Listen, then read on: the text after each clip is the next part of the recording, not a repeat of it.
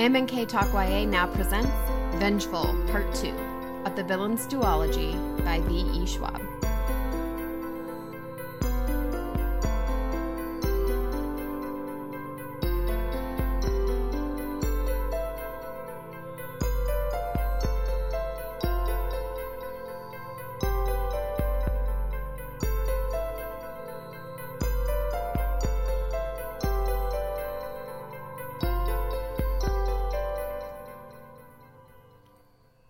Back to M&K Talk YA.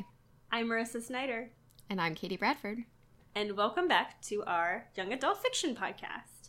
Uh, this week we are finishing up our our first series of the new year.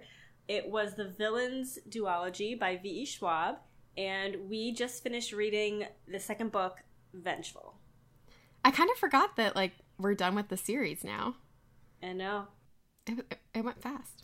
It went super fast and like all duologies do and it i think it was just like the end it didn't end the way i expected it to and it made me think there was another book and then i got to the end of it and i was like oh my gosh we're done that's it no I more know. I wonder if she will have another book. Like she hasn't said that she will, but she took five years off in between. Maybe in another three years we'll get back to this world. Who knows? i could see her doing something like um, how marie lu is writing legend 4 that's like years later Mm-hmm. i could see her doing something like that Yeah, or just picking like like staying in the world, even like um, what's her name, Grishaverse. yeah yeah yeah leigh bardugo Yeah, something like that. Because it's just such an interesting concept, and we've got all these other characters, and there's so much more room for these EOs and their abilities. And I don't know. Yeah. Like the possibility of EOs and their abilities is endless and how fun like how fun to think up what their abilities would be and how they got them. yeah. Did you read Warm Up? I Is did, finally. Okay. I did. I forgot about it the last like three times we recorded. but I finally read it. It was pretty quick. Yeah, I I liked that one a lot because I just finished watching this documentary on Netflix. It was called Meru, and it was it was really really good. But it was about these guys who were trying to climb Meru, this mountain. I guess Eh, I don't really know. Well, I watched the documentary. Should know more about it. But um, it, it was basically like it's a really really high peak and it's really treacherous and it's like a very technical climb which is completely different from everest which is pretty much it's pretty straightforward in terms of like mountaineering and this this particular peak is notoriously difficult and it had never been summited until these people did it. And so when I was watching this and then I read Warm Up, because David is the main character in Warm Up who dies in a mm-hmm. mountaineering accident, and it was just like, oh, this is kind of weird timing. yeah, and his ability is that he can burn things because his last thought was about being warm or whatever. Yeah, he was thinking like warm up, warm up, and he died like from exposure essentially, which, oh, Sounds like a terrible way to go. oh my gosh. Although, okay, I do think in a different life, I would have enjoyed being a mountaineer. Really? Like some, I like love stories about like watching movies or reading books or just like something about that like really appeals to a part of me that isn't developed in my actual life, but like could have been developed in an alternate life. I don't know if that makes any sense. That's interesting because I watch, I like things like that too, but I watch it with like the same kind of horror fascination that I watch like serial killer movies. like we just watched the Ted Bundy tapes and I was like equally engrossed in that because of how horrifying it was to me. I could never ever be a mountaineer. Well, I also think in an alternate life I could have been a really good serial killer. So maybe I just have like a weird. No, I'm just kidding. But um, no, wait. Have I told you my Ted Bundy story? no? So, because he killed a bunch of Chi Omegas, right?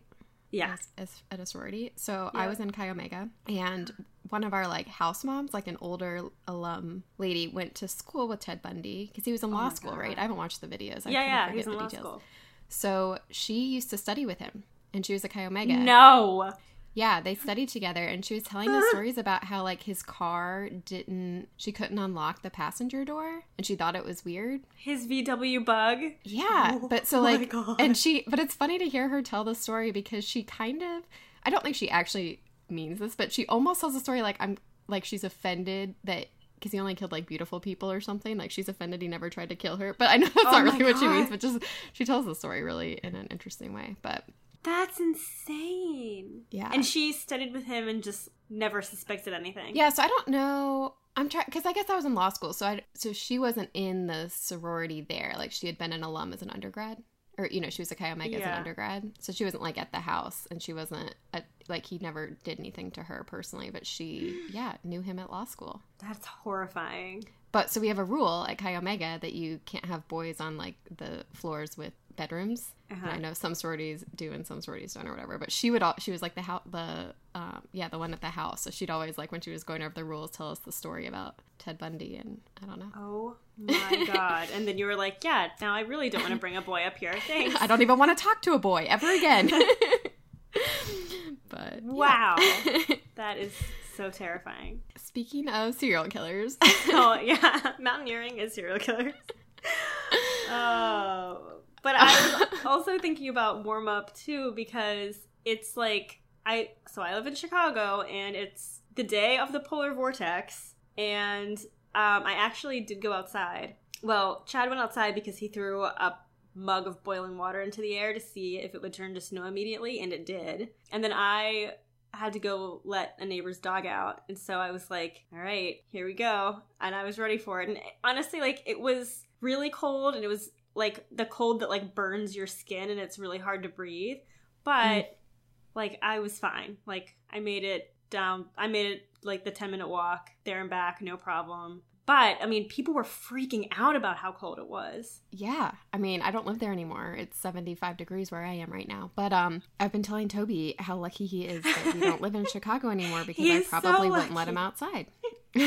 Well, I keep I keep hearing stories of like it's colder than the face of Mars, and actually, my little cousin is in Ant- Antarctica right now on an Yeah. expedition with her mother. I saw on Facebook and literally every comment on the picture she posted is like, "Oh yeah, you were warming up out of Chicago," or like Yeah. comments about. She's from Chicago too, and I was like, I was like, you were the only person who could go to Antarctica and have it be warmer than where you were previously. That's hilarious.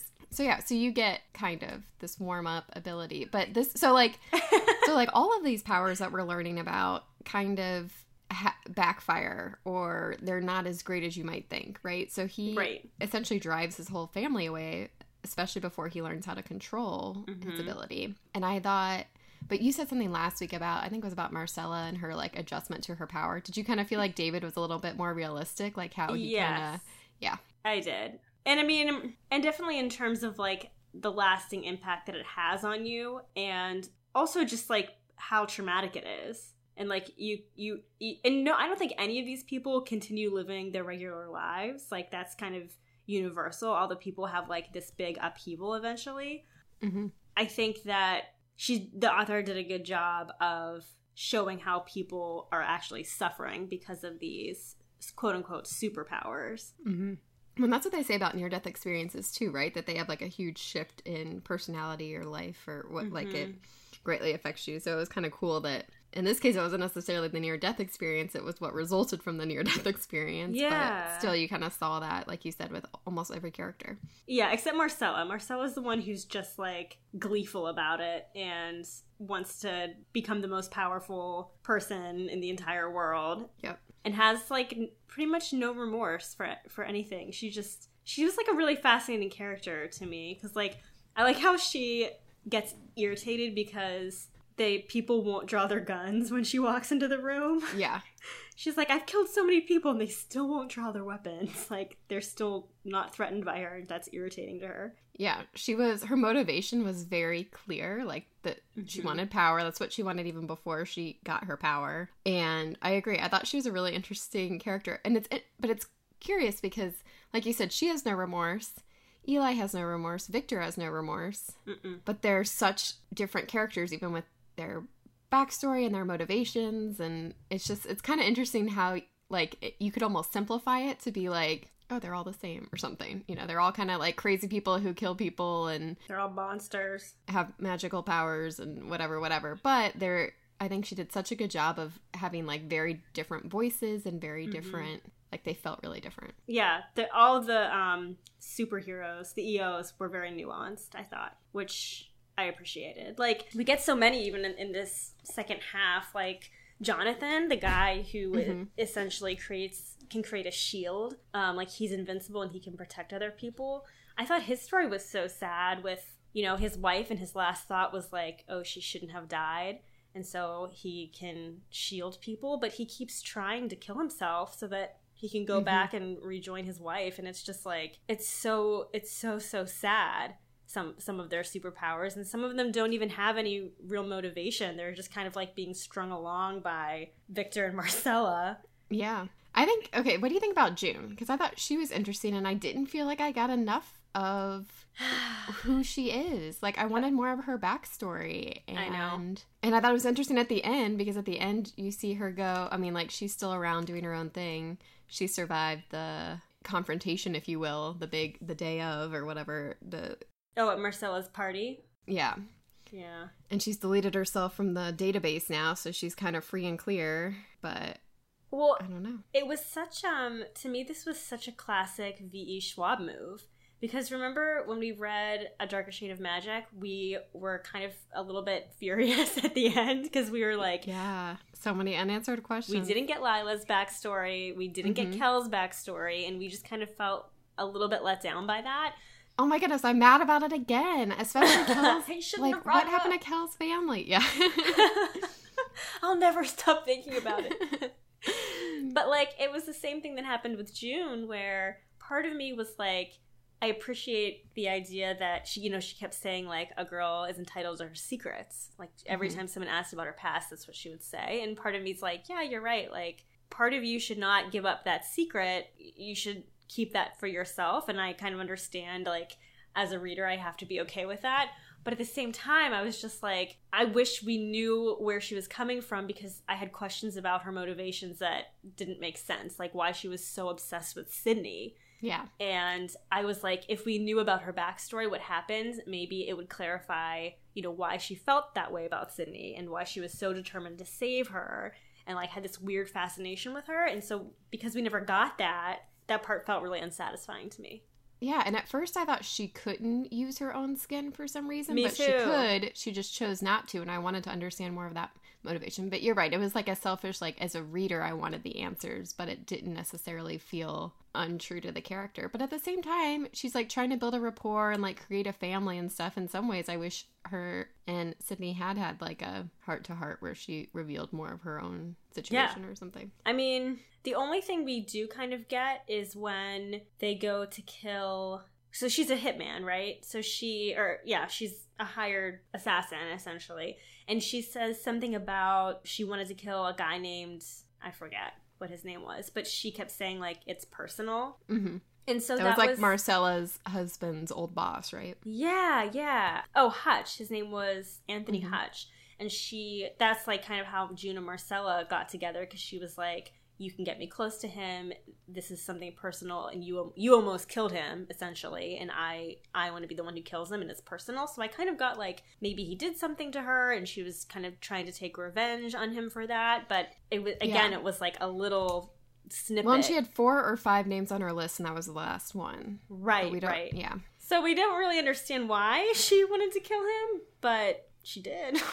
and that was like actually that was a really cool moment for June because that's when we learned that she's she's she can't just change appearances, but she's also kind of like a living voodoo doll. So like yeah. she shoots Hutch or like Hutch shoots her, but since she is taking on his appearance, he actually shoots himself and like he ends up killing himself essentially. And that was really cool. Yeah, that was a crazy power. I really hope I don't run into her on the sidewalk someday. I know, and it's just like I I love the idea of like if you stab if she stabs her leg while she's wearing your form, like you'll feel it miles away. Ooh, that's Mhm. not. Or if she just adopts your body and then gets hit by a truck, like, sorry, Oh yeah. even though you were perfectly fine and safe. I don't know. It's crazy. Yeah. hmm She's one of my favorite EOs, even though we don't get a lot about her backstory. I think I like her superpower the best. Yeah, she has a cool superpower. What else? Oh, Dom. Let's talk about Dom. Oh, I know. I feel so bad for him. I don't even know. too. Like, I, especially because it sort of felt like I mean, he just kind of felt like Victor's, like he did everything Victor said, and in some ways he Mhm. had to, and in some ways he wanted to, but I like really wanted him to get something out of it at the end, or like, I don't know.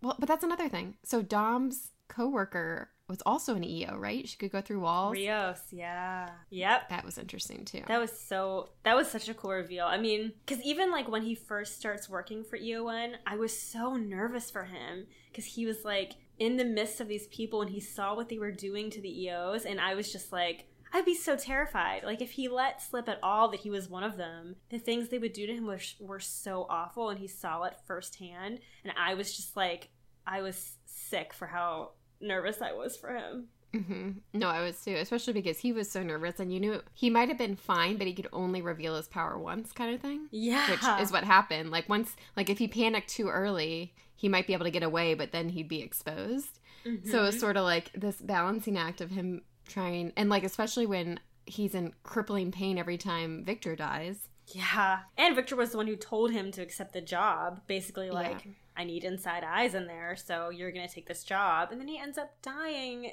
getting Victor out. Yeah, and go stop Eli, and make sure you help me, and yeah.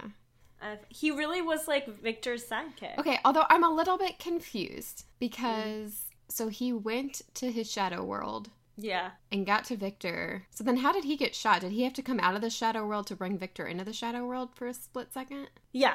Okay. Yeah. Because part of me was like, if the gun went off and he was in the shadow world, it shouldn't have. No, because remember they're in the shadow world and he's like faltering. And he's like, and at the end of it, Victor was like, he had no idea how he made it as long as he did. hmm Yeah. And I think he th- throws himself in front of the bullet for Victor. Yeah, that's kind of how it sounded.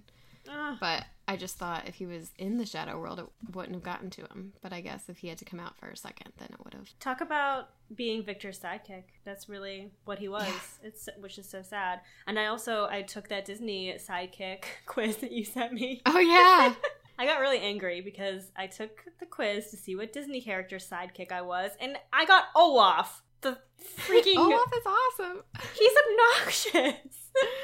what did it what did it say about it did it say much I didn't read enough because I saw Olaf and I like threw my phone across the room because I was so mad.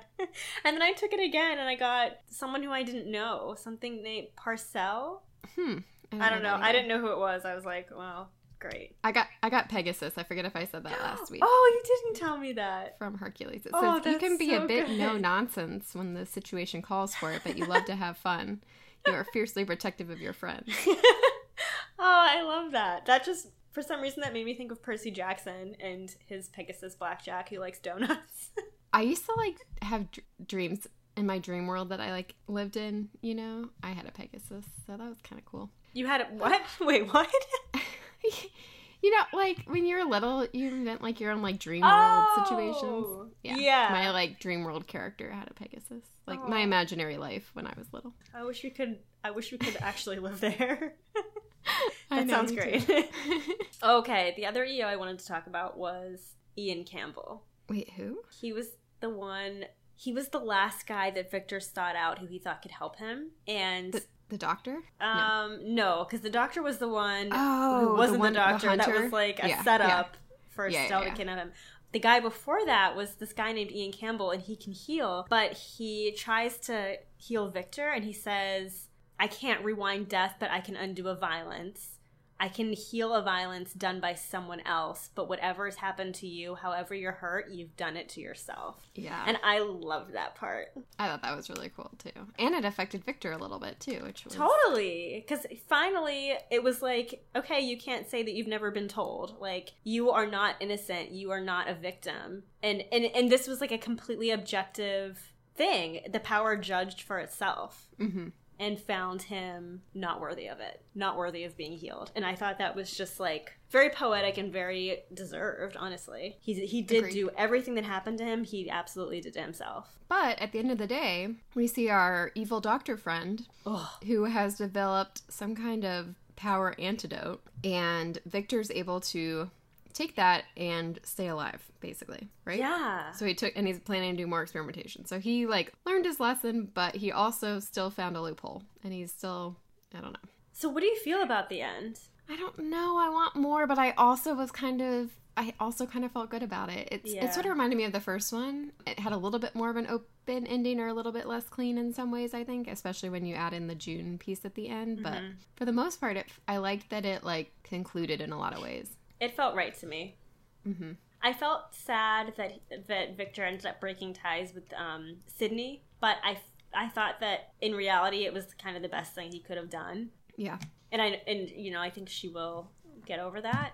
But I really did love the whole thing with like that moment when Eli and Victor are finally facing each other and their powers are gone, right? Because they're they had Yep. that, that gas that the doctor wafted through the vents, and they're Mhm. both like kind of on equal footing. And then Sydney just shoots Eli, like Yeah, I even like that part because she's the one who's been having nightmares about him shooting her. yeah, I'm glad she kind of got her peace of mind. And I even like Mhm. that Victor went and killed Stell, which I didn't want him to die, obviously, but I felt like, of course, he had to kill Stell because he can never be safe and at peace with Stell after him. But that's part that's the part that I was a little bit confused about because before he kills Stell, he says to, or Stell is like, "Don't kill me because if you kill me, you'll make yourself EON's number one enemy, their primary target. They will never stop hunting you." And Victor says, "I know." So it's almost like he and then he leaves him that note that's like catch me if you can so it's like I, I don't know what to think of that like i'm wondering did he do that because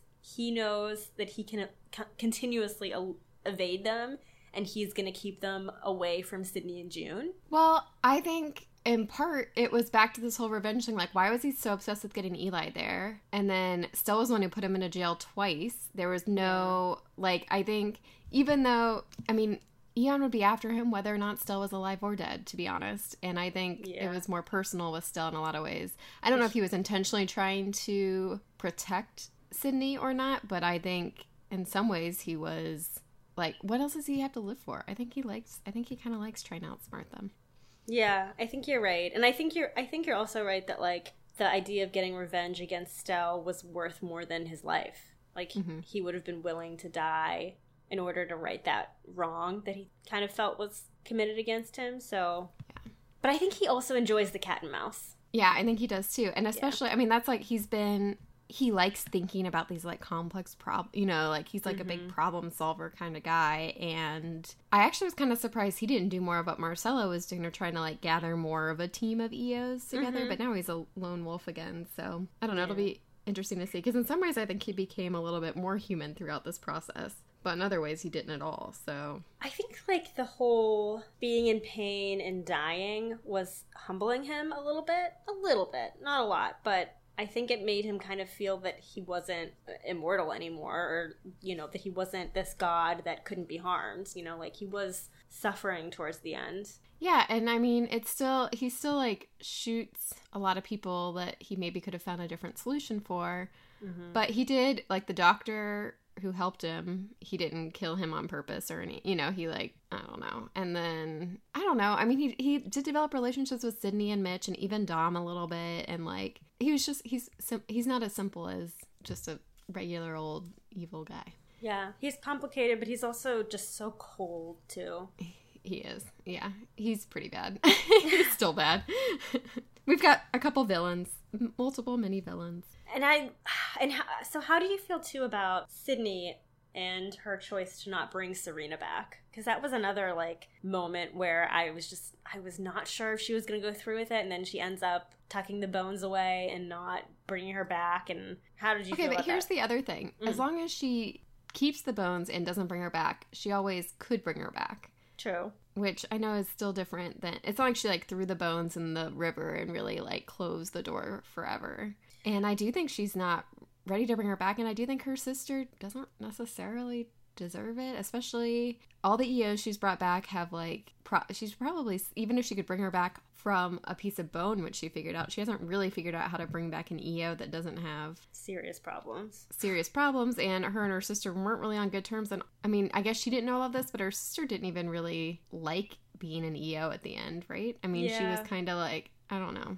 I don't know. I guess i kind of have mixed feelings because resurrection's a weird thing because you don't like giving someone another chance isn't really like it's not like she killed her but No. did she by not bringing her back i mean or you know like how like what does that Mm. relate or like how if she could be alive if sydney made a different choice i don't know it gets it's complicated. I feel like she I feel like she will never bring her back because I feel like if she really wanted to, she would have done it by now. And I think she mentions that to herself too. She's like she kind of admits to herself that as much she's as been she- making excuses. yeah, Mhm. she's been making excuses, and like she finally realizes that like Serena really never tried to save her, and I think she comes to the conclusion that she misses her sister, but the version of this of her sister that she misses died a long time ago. You know, like yeah, it died the first time. yeah, it's not it's not the same sister who she wants back, and and that's why I think that I, I liked the decision for her to not bring back her sister, and I I think it would have been better if she had like thrown the bones into the lake, like made a definitive decision, but um I I don't think she'll ever bring her back. Yeah, I don't really think she will either. And it has been enough time. It's not like it's been a week. It's been five years, and she's been yeah, exactly. practicing and figuring it out. So to your point, if she was going to do it, there was no better time than when Mm-hmm. she decided not to. But but at the same time, if in thirty years she matures and I mean, because she's still eighteen, she's still a teenager right now, Yeah, I know. She's But, she's very know. little. and she looks like she's fourteen or whatever. So yeah, so, did you do any research this week? I did. Okay. I was so we see Eli gets out of jail because he basically makes a deal. He's already been helping the cops, but he proposes a solution where he can help them more by being out in public. Mhm. And we also see Victor go back to jail for the second time and he's like freaking out because he had already decided uh, like he never wanted to be locked Right. up again. Right. And so I wanted to look up people who like worked with the cops from jail or you Hmm. know like um but I didn't really find anything good. I I don't know what I was like googling wrong, but I like couldn't find anything. So then I just kind of was researching other stuff about people in jail and like reoffenders and this is like the funniest thing I found though and it Okay. relates to Chicago and Oh, good. other cold places right now. The Chandler Police Department in Indiana posted on their Facebook page today. Do you want to hear what they posted? Or yesterday, I think it was. yeah. Criminals, please take note. It is too cold to commit crimes. Stay inside and read. Watch Netflix. Mm-hmm. Go to the FBI bank robbers website and help catch other criminals. Mm-hmm. Anything, but for the love of polar bears, do not go outside to commit crimes. Oh my goodness. I just thought that was That is hilarious. just just stay inside. Wait for it to be above zero at least. So I was reading this thing on Psych- Psychology Today about well, so I was trying to find out criminals who help the cops, but for some reason I kept finding things where like cops who were criminals. Oh no. And so I read this thing on Psychology Today though about how being a cop can appeal to certain types of criminals. So I guess like if you look at uh I guess like a certain criminal typical personality is attracted to what they consider high voltage occupations Ooh. and being in like a position of authority, having like a gun and all that stuff can be like Oh. can actually attract a lot of people who either end up in crime or wanted to or like would have otherwise gone into crime um, and there's a lot of cases but really in every profession you know you've got some bad eggs like you'll have some lawyers that embezzle and some you know i don't know whatever like every career has bad people in it so there hmm. are examples of police officers who break the law themselves whether it's assault or just like taking bribes or whatever. But this one statistic I said said police officers are arrested 1,100 times per year nationwide. Whoa. So that's three a day Oh across my the gosh. nation. But it also said that, okay, what did it say? It said basically just because they're arrested doesn't mean that they go to jail. Mm. And that was what this other article that was talking about uh, criminals in the police departments because they learn like the justice system really well and they Yeah. can like Work- manipulate it to like benefit themselves. Mm. So I don't know. I like so basically I went off on like a really weird tangent and I was like, this isn't what I meant to look up at all. okay. So then I was looking about up things about reoffenders, like if it makes sense, or like if pe- how often people who are in jail end up back in jail later. So within five years of release, forty five percent of federal inmates are rearrested. Forty-five percent. Wow. Mhm. That's a lot. But the Bureau of Justice Statistics said that seventy seven percent were rearrested. So this number is better. Why are the numbers so skewed? I guess so. The first number I said was federal inmates, and the second one includes state prisons as well Oh, as oh, oh, federal okay, gotcha. prisons. So most murders, rapes, assaults, and robberies are handled in state courts, Mm. But federal inmates are uh, like the biggest category of federal inmates is drug traffickers. Oh, okay. That's just kind of something to keep in mind. But of those that are rearrested, not all of them are convicted or sent back to prison. So oh, they're just arrested again. Okay. yeah, so 49% is the rearrest rate. Hmm. 32% is the reconviction rate and 25% is the reincarceration Oh, rate. So just because you get arrested again doesn't mean you go back to jail. Yeah. But they also say that you're more likely to be arrested if you didn't finish high school. So mm. you, if you finish high school, you're you like go up ten point, or if you didn't finish high school, you go up ten points for not being arrested, and it's a forty point if you finish college. So these are like numbers that people use who want to encourage different education problem programs for mm. people behind bars. Yeah. So saying like if they have an education, they have more opportunity and options when they get out. And they also say that if you are released before you turn 21, you have a 68% chance of being rearrested. Oh. But if you're released after age age. 60, you have a 16% chance of being rearrested. Huh. So that's also, there's some people who advocate for compassionate release of elderly inmates, Yeah. um, especially because as you get older, you tend to be more expensive to house in the prison system, anyways, because you have like more other medical issues and whatnot. Yeah. But then it's also like, is that so compassionate? Because then all of a sudden you're like 75 years old and you have no, not a lot of savings, and then what do you do? Yeah, I don't know a ton about uh, like yeah, what what's really compassionate about that? Good point. And I guess it depends on, you know, the type of crimes, what your situation would be if you got out of prison, if you have family that would take care of you, how long you were in prison in the first place. Like, I mean, there's a these are just statistics, so there's a lot of human element that isn't a part of it. But it also said that if you're going to commit another offense, it's most likely within the first two years of your release. So anything hmm. that focuses on like reentry programs or supervision in the first few years is like really probably the most important. I'm just laughing because Victor gets released from jail, and isn't it like the same day he like kills another guy? Okay. Also, Victor didn't get released from jail. That's true. Victor escaped jail, Very which true, I think very means true. that they did not determine he was ready for civilization yet. Good point. Good point. I forgot that small little detail. but yes, it was the same day.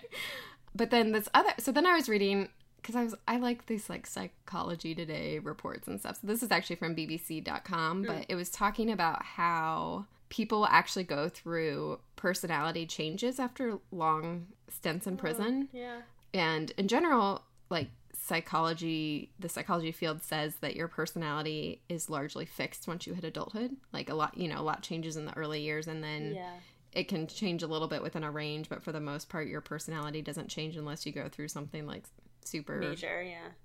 significant and shocking. Being in jail for long periods of time does have an effect. Um, and so they say some of the biggest things, especially for people who are coming out of jail, if they spend a lot of time as a prisoner, is they're like so used to such like highly structured but socially threatening environment. So they don't have a lot of choice, they don't have a lot of privacy, there's a lot of fear Yeah. they need to like basically wear a mask to not express a lot of emotion or a lot of mm-hmm. vulnerability in order to like feel safe in jail usually and there's just all these rules and routines that they like don't even have to think about like where to go or what to do for large portions of the day Yeah. so all of these things have like a huge impact on what they're like when they get out. So it's probably not really shocking to hear like going to jail can change you, but there's some science behind it, so that's cool.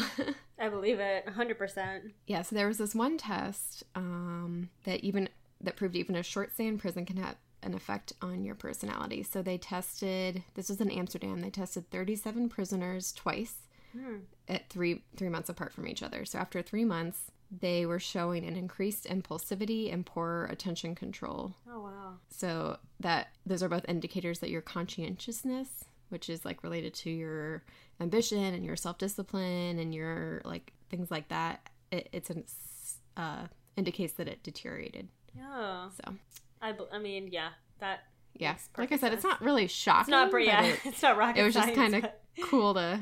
I mean, not cool. That's probably the wrong word, but It's in, yeah, it's interesting to to have it kind of backed up with someone who was like, no, this can have very severe psychological effects long term on someone. yeah. Because then that better then the- prepares you for like, you know, how do you? I mean, I'm not saying this happens all the time, but it should, of how do you prepare people to leave prison and integrate better into, you know, where they left off or try to navigate that because that I'm sure is extremely tricky as well. I watched this show right now called The Rookie. Have mm. you heard of it or No, I have heard of it, but I haven't seen it. It's um basically a bunch of, about a bunch of rookie cops as part of it, but uh there's like someone who comes into the police station in one episode and like grabs someone and has a gun and they're like, "Can I go back in jail if I kill someone? Like, will I definitely get a life oh sentence?" Like, they're so uncomfortable outside of jail that they just want to like find a way back in, and like that stuff's really scary. And the, yeah. the cops are, you know, trying to be like, "Don't." Shoot her. oh my god. we'll figure something else out. But um, the other thing I was reading about though was so because I was I started trying to look into cooperation with the cops and stuff. Mm-hmm. So I was looking at the number of times people get sentence reductions because they've cooperated with the cops. Oh yeah. And it sounds like in a lot of cases well, I think what people consider cooperating or like what is and what actually happens doesn't always line up. So, 80 to 90% of defendants in federal criminal cases cooperate. I don't know. I think that's a self reported number saying mm-hmm. that they mm-hmm. cooperated. But 24% of cases, the defendant got a sentence below the guidelines for substantial assistance. So basically, even though all these people are saying that they're cooperating or trying to cooperate or I don't again I don't know the details of how they define cooperation in this case and maybe there is like maybe it lines up a little bit more only a fraction of those people actually get any benefit in terms of their sentencing. Oh, interesting. So, kind of like how Marcella was talking to Stell and she was like, Yeah, I will capture Victor for you if you leave me alone. And then Stell was like, Okay, Eli, you're going after Marcella. yeah, well, I mean, it is true. Like, what, like with any negotiation, it's just the stakes are pretty high in yeah. these cases. Um, you know, you probably say what you need to say to get what you want in the near term and figure out the long term mm-hmm. later a little bit. Yep. You know what I mean? Yep. So, Interesting. Anyway, so that's just some random stats about prison related stuff. That's my research. I did not research prisons. Okay. But I did research um so I was really fascinated with June's superpower where she was like a yeah. living human voodoo doll. So I wanted to research um the phenomenon of if someone like experiences a pain in their leg, you know, 500 miles away, like another person feels the same pain, kind of that whole idea. So, okay. I ended up researching mirror touch synesthesia, which is Oh, of course. Yeah. this is actually the condition where you can have like sympathetic pain for people that you're close to. People who have this are known to experience touch sensations when they see other people being touched. And it can also be p- feeling pain too. Do they have to see it though? That's yes, that is part of it. So that's actually like a big part of it. So there were these. There was a study where they recruited 108 participants, and they showed them all images and film clips of really painful events. Mm-hmm. And then the participants were asked to report, um, you know, did you feel anything when looking at these images, and to rate their level of um, discomfort. And there were 31 participants who which they say is about a third of the group who reported feeling pain like actual physical pain in response to seeing the images um, like a sharp throbbing stabbing pain um, that lasted for a few seconds and then went away as soon as the picture disappeared hmm. so um, they said in every case the pain they felt was in the same location as that of the observed injury. So if they saw like a finger injury, they would feel pain in their finger. Um, and then those people were selected for a neuroimaging study, and um, they had their brains scanned while viewing the same images and the same film clips.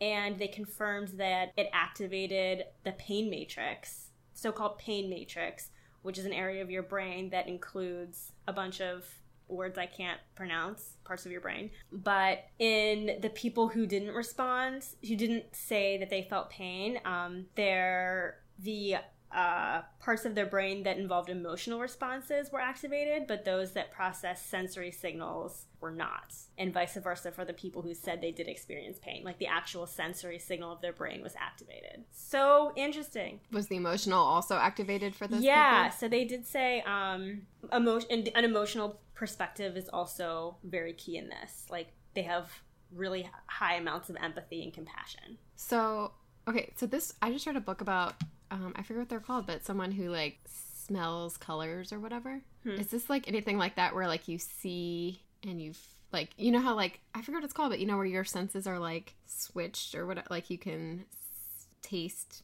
music or you know do you know what I'm talking about? Yeah, yeah, I've heard of that where your forget what it's senses get kind of mixed up. Because it almost seems like you can see something, but you're feeling it or something. Yeah. Like I wonder. If, I mean, like it almost like I don't know, but maybe it's not the same thing at all.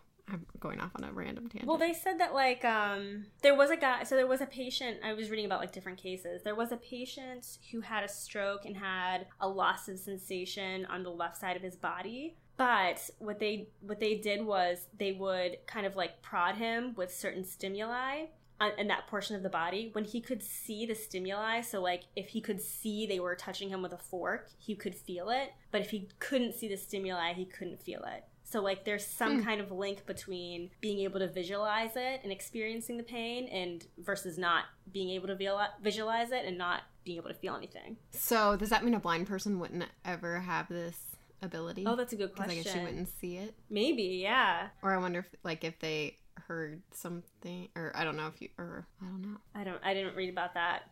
Um, I did read a little bit about um, people who have lost limbs, and they said that ninety-eight percent of amputees report phantom sensations in their amputated limb. And they there was this experiment that they did uh, using a mirror box, where um, a person would place their remaining arm into a box that would allow an image of the arm to be reflected where the amputated arm would be. So like it looked like they had two arms. Okay. And when touch was applied to the good arm, the people re- reported feeling a corresponding sensation in the phantom limb. Crazy. Yeah, I know. It's really interesting. The brain is like just such a interesting thing. Like the things it does or doesn't do, or the way it like makes connections, or how it works slightly differently in different people. It's just fascinating to me. It's nuts. And there's so many cases too. I was just reading like a few of them where like you know like a mom would be writing a letter and she'd feel a pain in her hand and then she'd learn that like at that moment her daughter you know had an accident where she like burned her hand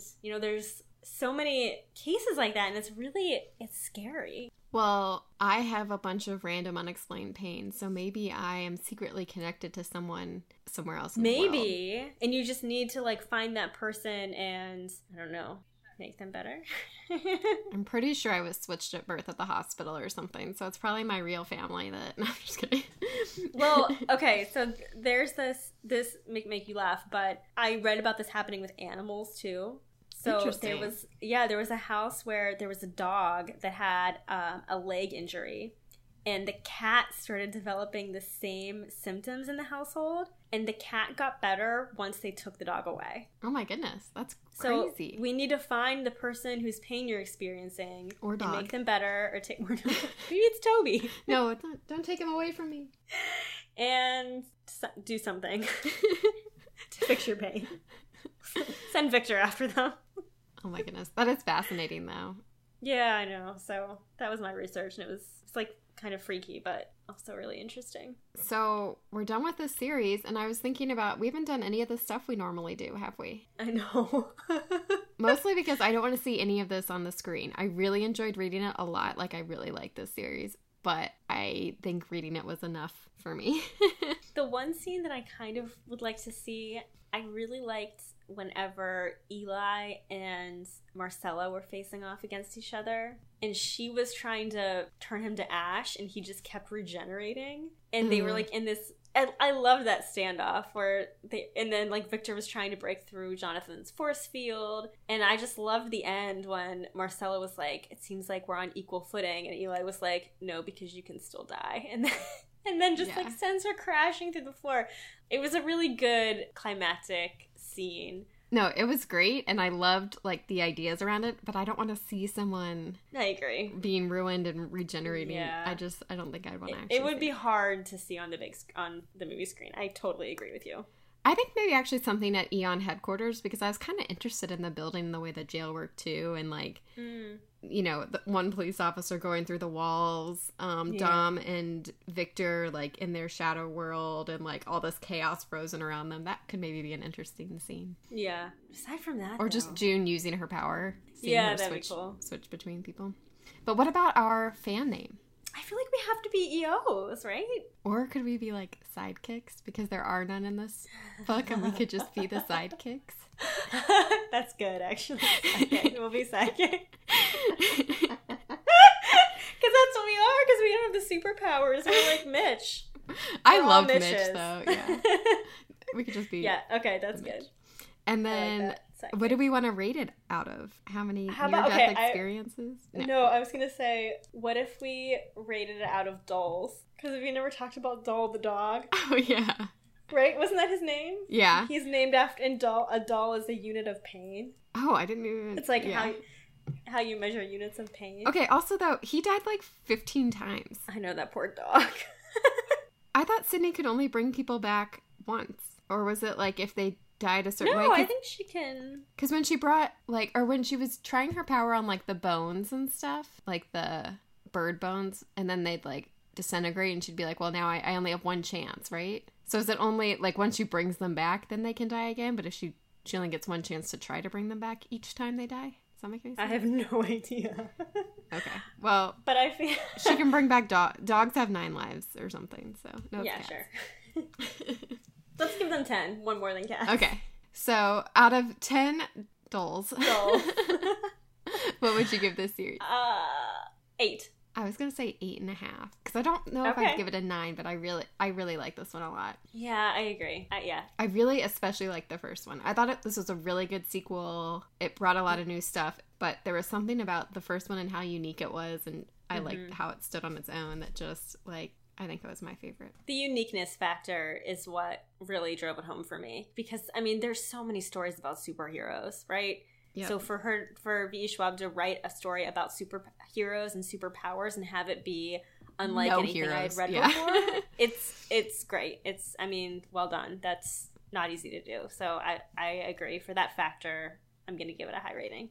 and the pacing was good, and the characters were Yeah. interesting. There were a lot It of things I really liked slow. about it. hmm I think I read one of the halves in a day Yeah, because I just quick. couldn't stop. Yeah. Cool. Okay. Anything else about Vengeful, or do we want to talk about what's next? Let's talk about our next book. I'm so excited. I am too. Do you want to announce it? We will be reading Strange the Dreamer and Muse of Nightmares by Laini Taylor. So it's another duology. Um, and she, if you forgot or didn't read it yet, she did The Daughter of Smoke and Bone, which we talked about in season one or two? Season two, Yeah, I season think. two. And it's one of our favorites. So I'm very excited to get back to this author. I this I cannot wait to read another thing by Laini Taylor because her the thing that I love about her is her stories are super unique and her writing is beautiful. And It's that's something I beautiful. Mhm. really admire about her. So I'm really looking forward. But I always get a little bit nervous if I've only read, I mean, like, it wasn't one book, but it was one series by her that we've really read so far. You know, sometimes they have like such a good idea and they it doesn't.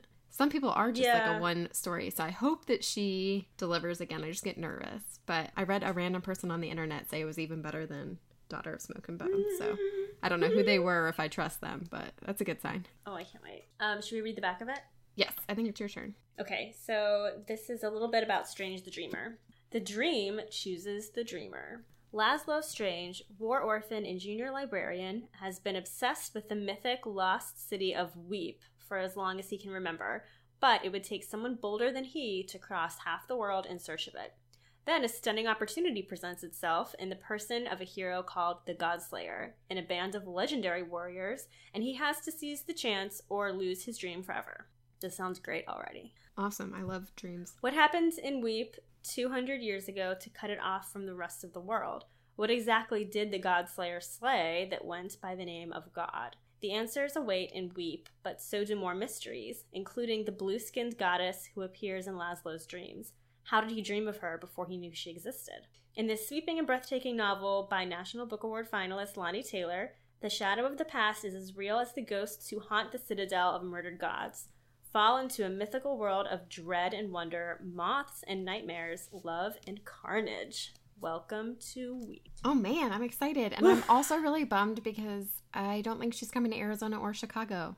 I know. We keep missing them. Well, and um, whatchamacallit just came out. Oh my gosh! Happy book birthday to King of Scars. Yeah, and Hmm. you, I'm waiting to read it until the second one comes out, but I'm still super excited it's out there. And she's not coming to Chicago or Arizona either. I'm really disappointed about that because I would love to meet Leigh Bardugo. I would Like, if I had to pick an author who I want to meet, it would be her. I want to meet all Oh. of them, but she's definitely up there. She's number one on my list right now. Laini Taylor.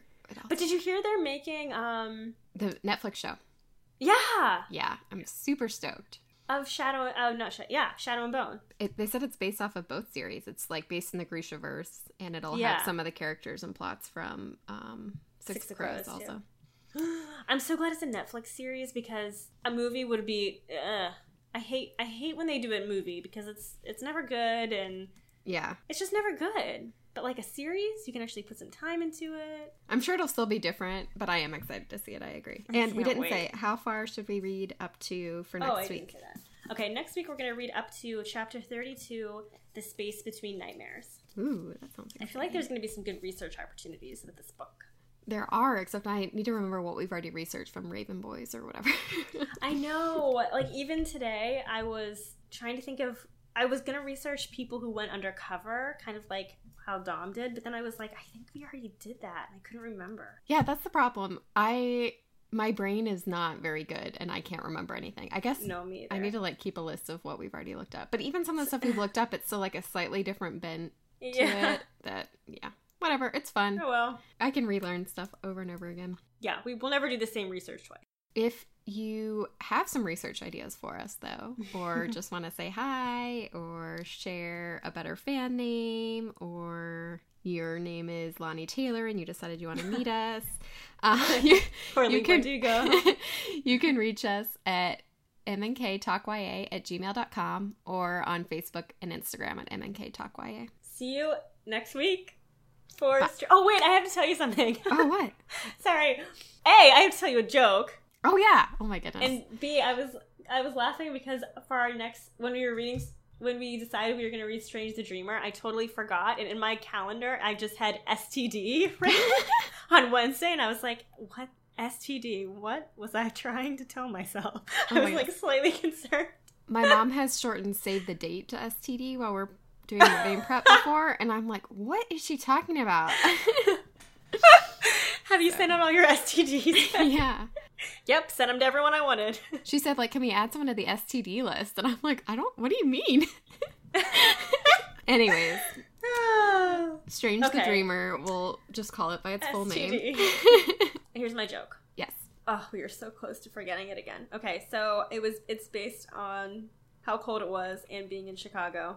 So I got I saw a news bulletin today that said today's performance of Hamilton was canceled in Chicago due to the polar blast. Once again, Burr kills Hamilton.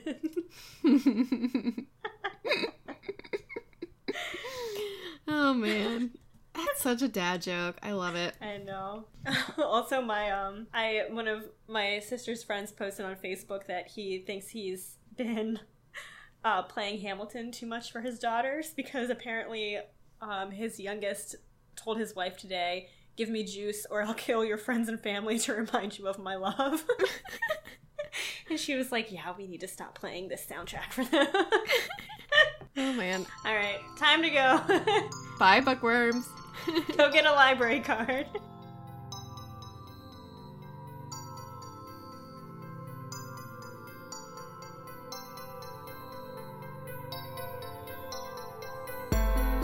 M&K Talk YA is produced and edited by Marissa Snyder and Katie Bradford.